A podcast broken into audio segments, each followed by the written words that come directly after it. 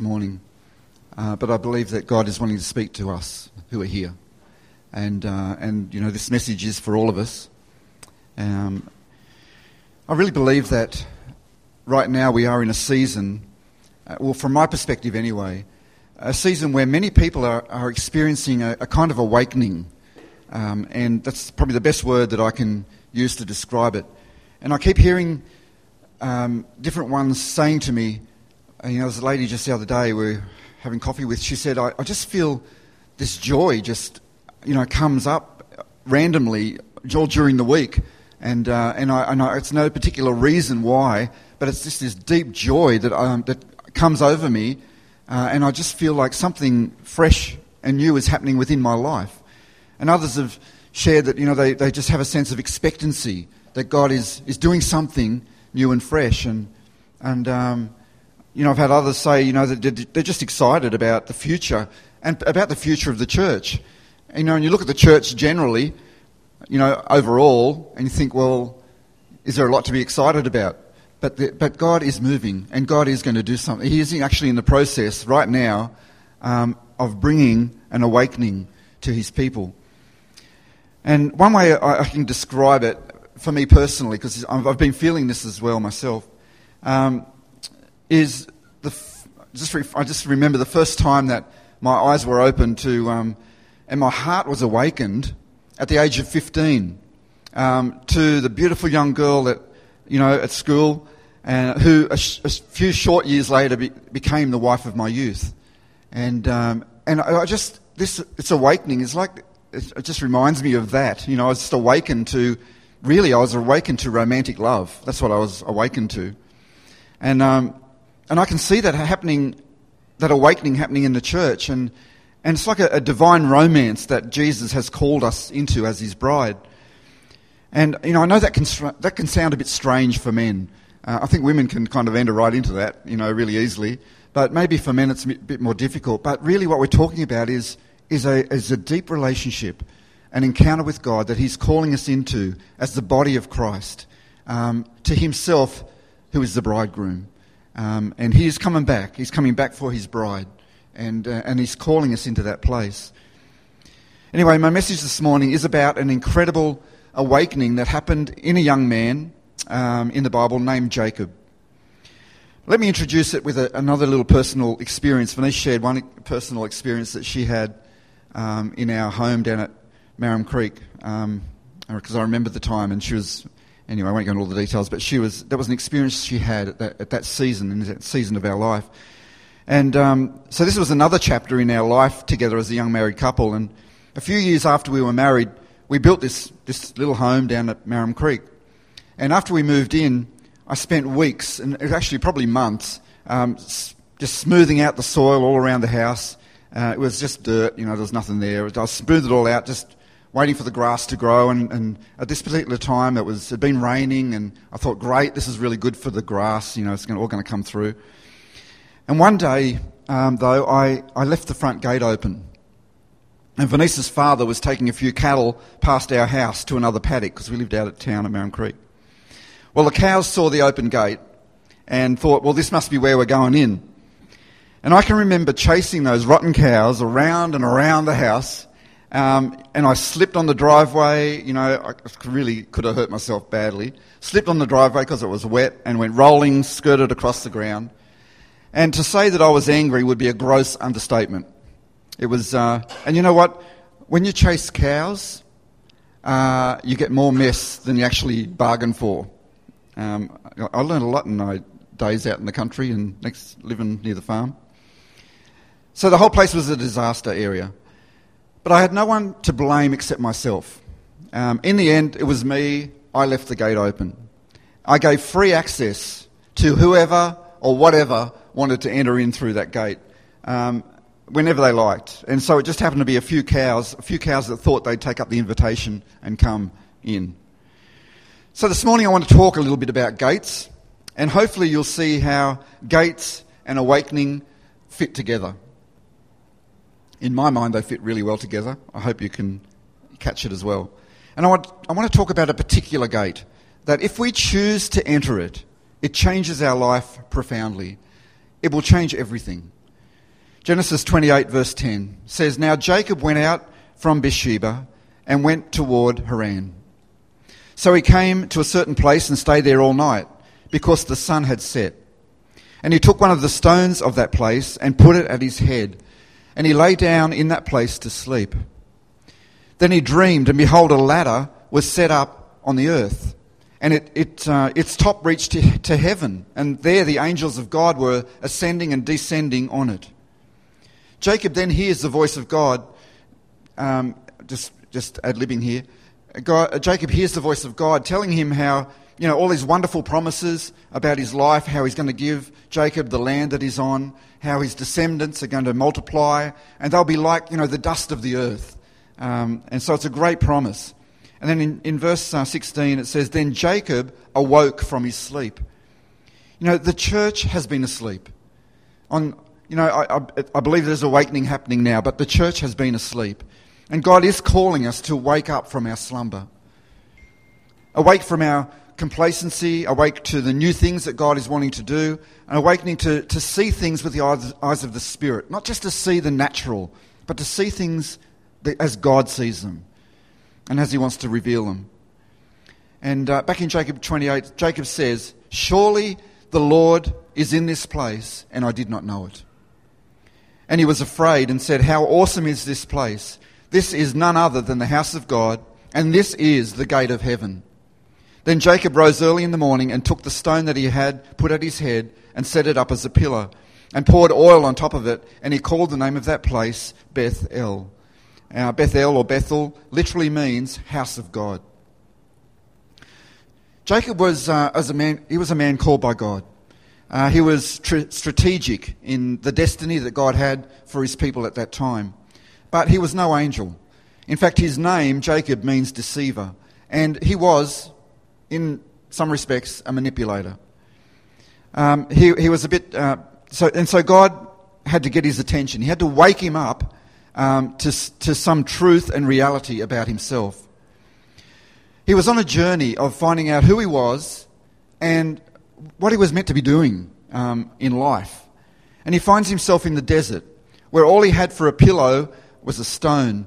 And uh, he had an incredible God dream. Wonder he didn't have a nightmare with a stone for a pillow, but he had an incredible God dream. And right in that place, he saw angels ascending and descending. And he could see the, the ladder that, that was reaching right up into heaven. Now, I'm supposing that Jacob's description of a ladder um, is probably the best he could do um, to, dis- to, describe it in natural terms, but I, I, imagine that would have been some ladder um, going up to heaven and the angels and, and coming up and down. And when Jacob woke up, his first response was, The Lord is right here, and I didn't know it. He's right here, and I didn't know it.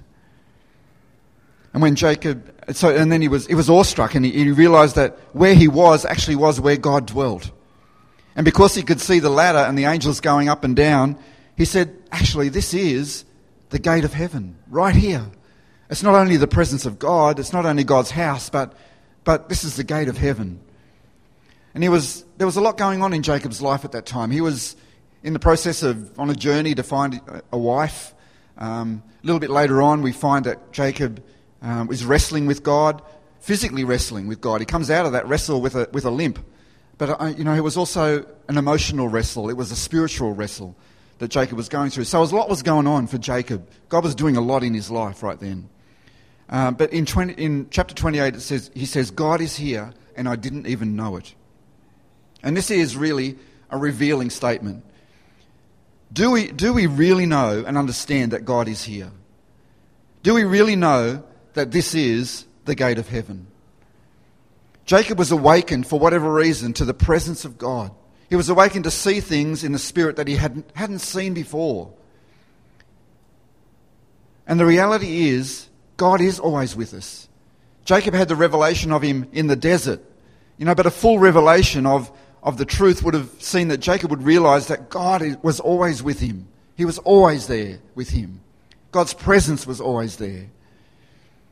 In Hebrews 13:5 it says for he himself has said I will never leave you nor forsake you.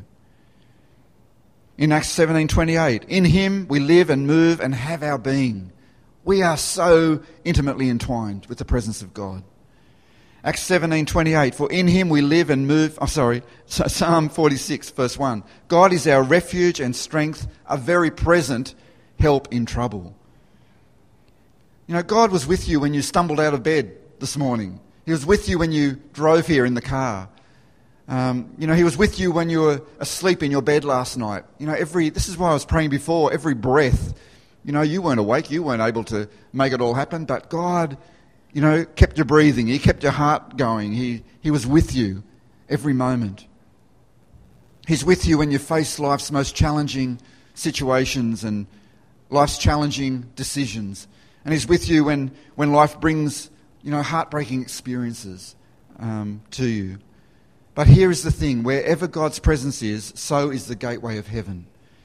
And, you know, we just need a revelation that the gate to the heavenly realm and the, and the very presence of God is always right here, very present. And we are never alone. We can go into that heavenly presence and we can enter in through that gate any time of the night or day. It's an open gate. You know, since I've been looking at this and preparing this message, there's a couple of times where I've woken up in the middle of the night and I've, I've thought, you know, I could, because I often wake up thinking about things and going over stuff in my mind and, you know, what things that are going on in my life and all that kind of stuff. And, but I, I just made a choice and I said, God, right now, I'm just going to choose to go in. I'm just going to go in the gate right now. You know, I'm there laying in my bed and um, I'm just going to choose to go in the gate and, and be in your presence and worship you and, and love you. No other agendas, just that. You know, and we have that total access any time. And I know that we, we all know it. We all realize that, you know, um, the presence of God is, is, not contained in a building. In fact, the, the, the presence of God is uncontained, totally uncontained. God's presence is love and mercy is, is everywhere. Think about the lame man who, um, who went every day to sit at the gate beautiful. And, uh, and he would sit there and beg right just outside the gate. And uh, he sat there and, and, totally dependent on others as they came in and went in, in and out of that gate, and many of them going uh, to the temple to worship and pray. And, you know, this man was there in many ways because religion, religion kept him there. You know, he was unclean. And um, so religion had a big part to him being just there and not being in, able to enter in. But the grace of God brought Peter and John uh, alongside him, and, and in the end, he was completely healed and had a miracle. But why should we have to look to others and depend on, upon others who have been in the gate? You know, we shouldn't. Um, our culture, even our church culture, has become one where we, where we look to others who are anointed. We look to others who, are, who have been into the presence of God. And I know that's a general statement, and maybe you're one here that, that is an exception to that. But it's, it's time we all took, each one of us took responsibility for ourselves and each one of us stepped in through the gate. In Jesus, we are all free to enter. Whatever our condition, whatever our, we've been through, whatever our disability may be, whatever health issues we have, whatever it is, we each have free access to go into the gate. Why stay outside and beg God for the bare necessities of life? You know, when we can enter into the fullness of God's presence and His glory any time. Even here, as we gather together on a Sunday morning, you choose whether you enter in through the gate or not. It's not about how good the worship is. It's not about, you know, whether it's real life worship leaders and, you know, people playing instruments or whether it's something on a screen that we, that we follow. It's not about how good the preaching is. It's not about how, you know, who you're sitting next to or whatever else is going on in your life. It's not about any of those things. I love it when T.D. Jakes says, you don't need to be in the midst of incredible, anointed worship to enter in through the gate. You become the worship. You become the worship. You just need a shift. Each one of us, I'm talking to myself too, we just need a shift uh, to happen in the way that we see things. And regardless of, of the form of worship going on at the front of the church, it can become an amazing experience in the presence of God because you personally have experienced a shift. You make a choice to enter in through the gate of heaven. It doesn't matter where you go or what kind of environment you are in. You can make your own music. Think about Paul and Silas, uh, chained in the, in the dark depths of the jail uh, in prison. And in Acts 16:25 it says, "But at midnight, Paul and Silas were praying and singing hymns to God." They didn't have a worship team up the front leading them. They didn't even have a video on screen. They were just there by themselves in dark, in darkness, chained together. And they, they prayed and they worshipped together. And the prisoners were listening to them. And suddenly there was a great earthquake, so that the foundations of the prison were shaken. And immediately all the doors uh, opened, all the gates, all the doors opened, and everyone's chains were loosed. And the keeper of the prison, awakening, awakening from sleep, and seeing the prison doors open, supposing that the prisoners had fled, drew his sword and was about to kill himself. But Paul called with a loud voice, saying, Do not harm yourself, for we are all here. Then he called for a light, ran in, and fell down trembling before Paul and Silas. And he brought them out and said, Sirs, what must I do to be saved? Praise and worship can do incredible things when you enter into that place that comes from within. What an incredible testimony to the power of praise and worship. Paul and Silas just simply worshipped in that place. What a terrible circumstance, what a terrible situation to be in. And yet they praised and worshipped God. And what unfolded was a supernatural outpouring of God's deliverance and grace. The doors and the gates flung open. Let's take it a step further. Wherever you are, God is. Wherever God's presence is, is also the gate of heaven. Christ lives in you, the Holy Spirit lives in you. In fact, the Bible says you are filled with all the fullness of God. So think about this.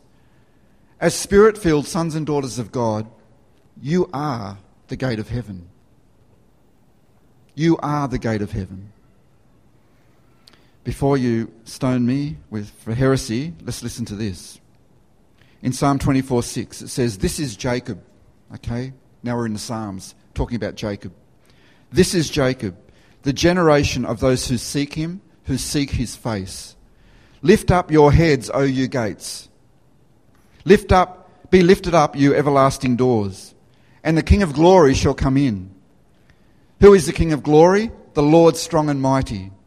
The, um, lift up your heads, O you gates. Lift up, you everlasting doors, and the King of glory shall come in. Who is the King of glory? The Lord of hosts. He is the King of glory. Now, listen to this from the Passion Translation. So wake up, you living gateways. Lift up your heads, you ageless doors of destiny.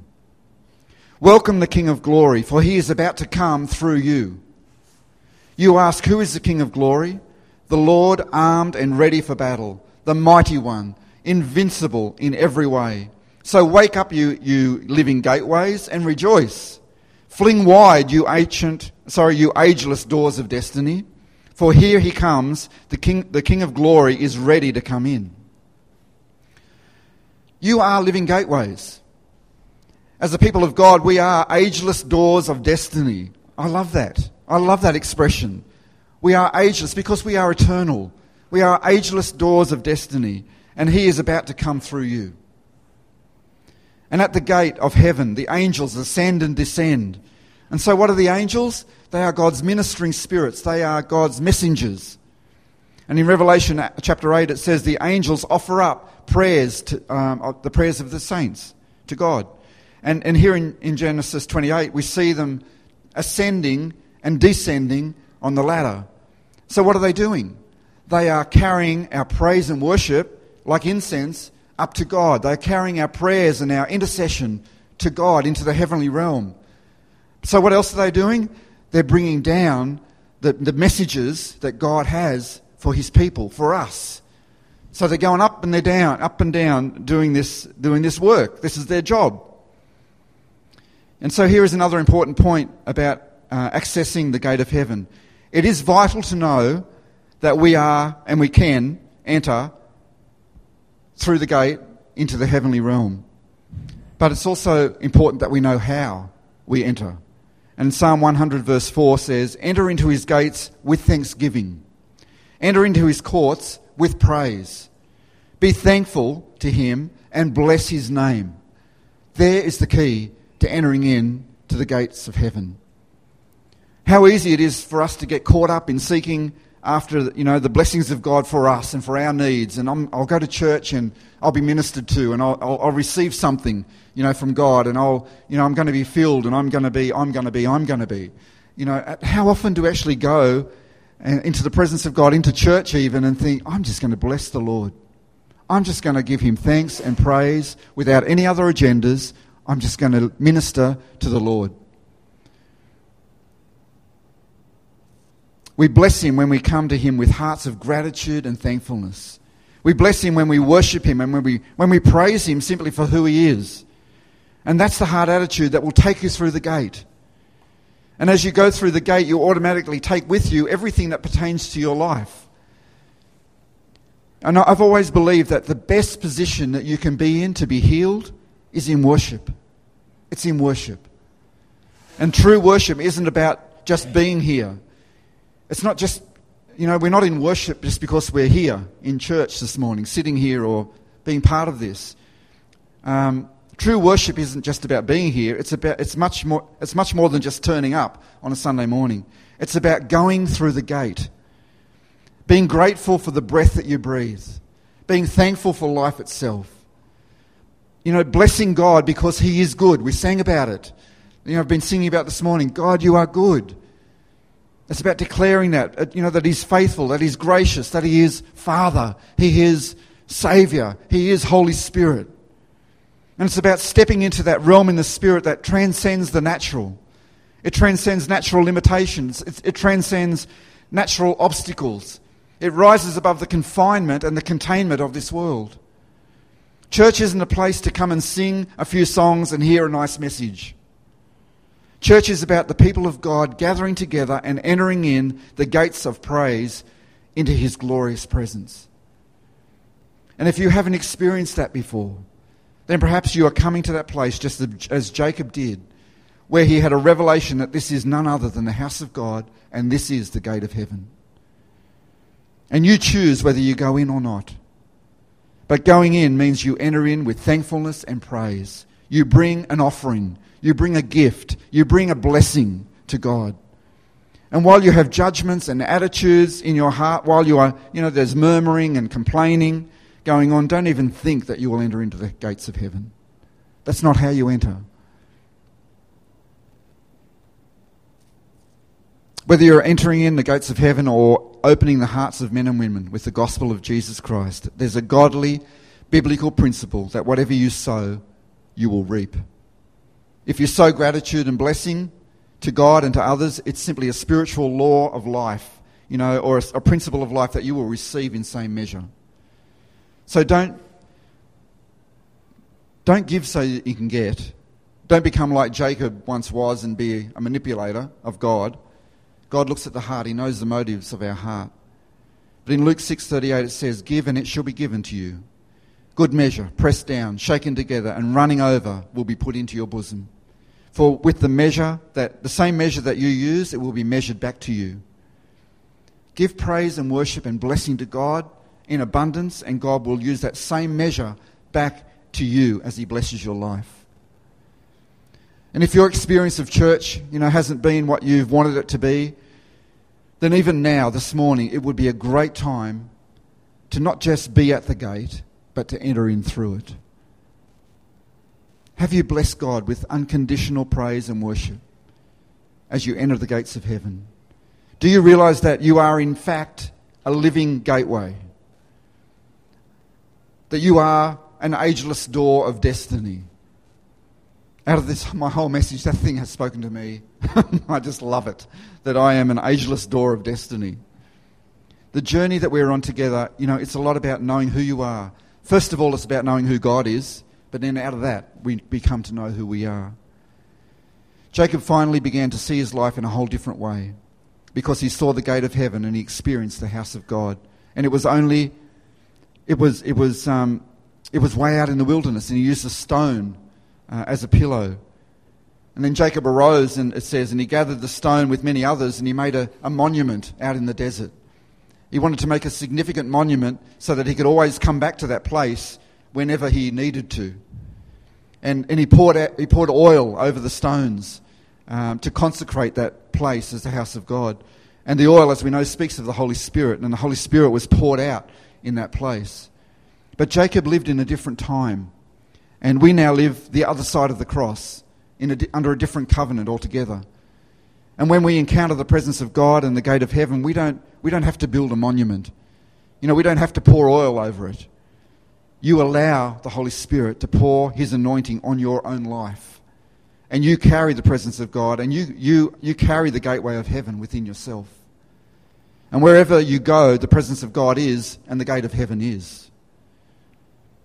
And it's just like that song we sang this morning. That last song we sang called King of Heaven. I don't know if it's a new song for you. I don't think it's particularly a new song, but it might be new for you. Um, there's a little bit of a story why I've got that song this morning. Um, they're also doing that song in Ballina this morning for the first time as well. But the way that it all came about was God. And so, um, you know, I want to sing that song again this morning. It speaks of God being the mountain to where we run and, uh, you know, the fountain that we drink from, and that He is my song and He is good. But worship has to come from you. It comes from your heart. You enter into that place. Don't look at what, what others are doing. Don't think about all the things that you know aren't quite right, whether it's here or in your life or whatever. Just let go of every distraction and worship. There might just be a handful of us here, but we can experience personally ourselves a fresh place of worship and an encounter with God this morning, just as Jacob did. Make a decision. I'm going in. I'm not satisfied to hang around the gate. I'm entering in through the gate and I'm running into the presence of God.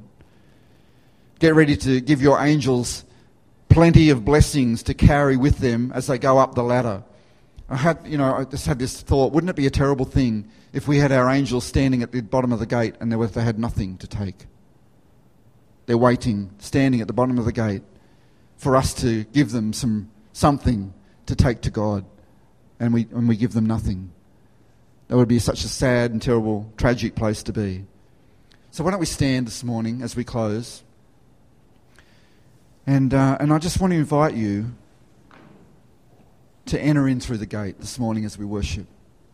I know we haven't got the live worship team. I know this is a screen in front of us, but it's not about that. It wouldn't matter if we had the best worship team in the world here right this morning. It wouldn't change the fact that you personally are able to enter in through the gate this morning. So we'll turn this up, Luke, and um, let's sing this together. And just take this moment, this opportunity to worship God.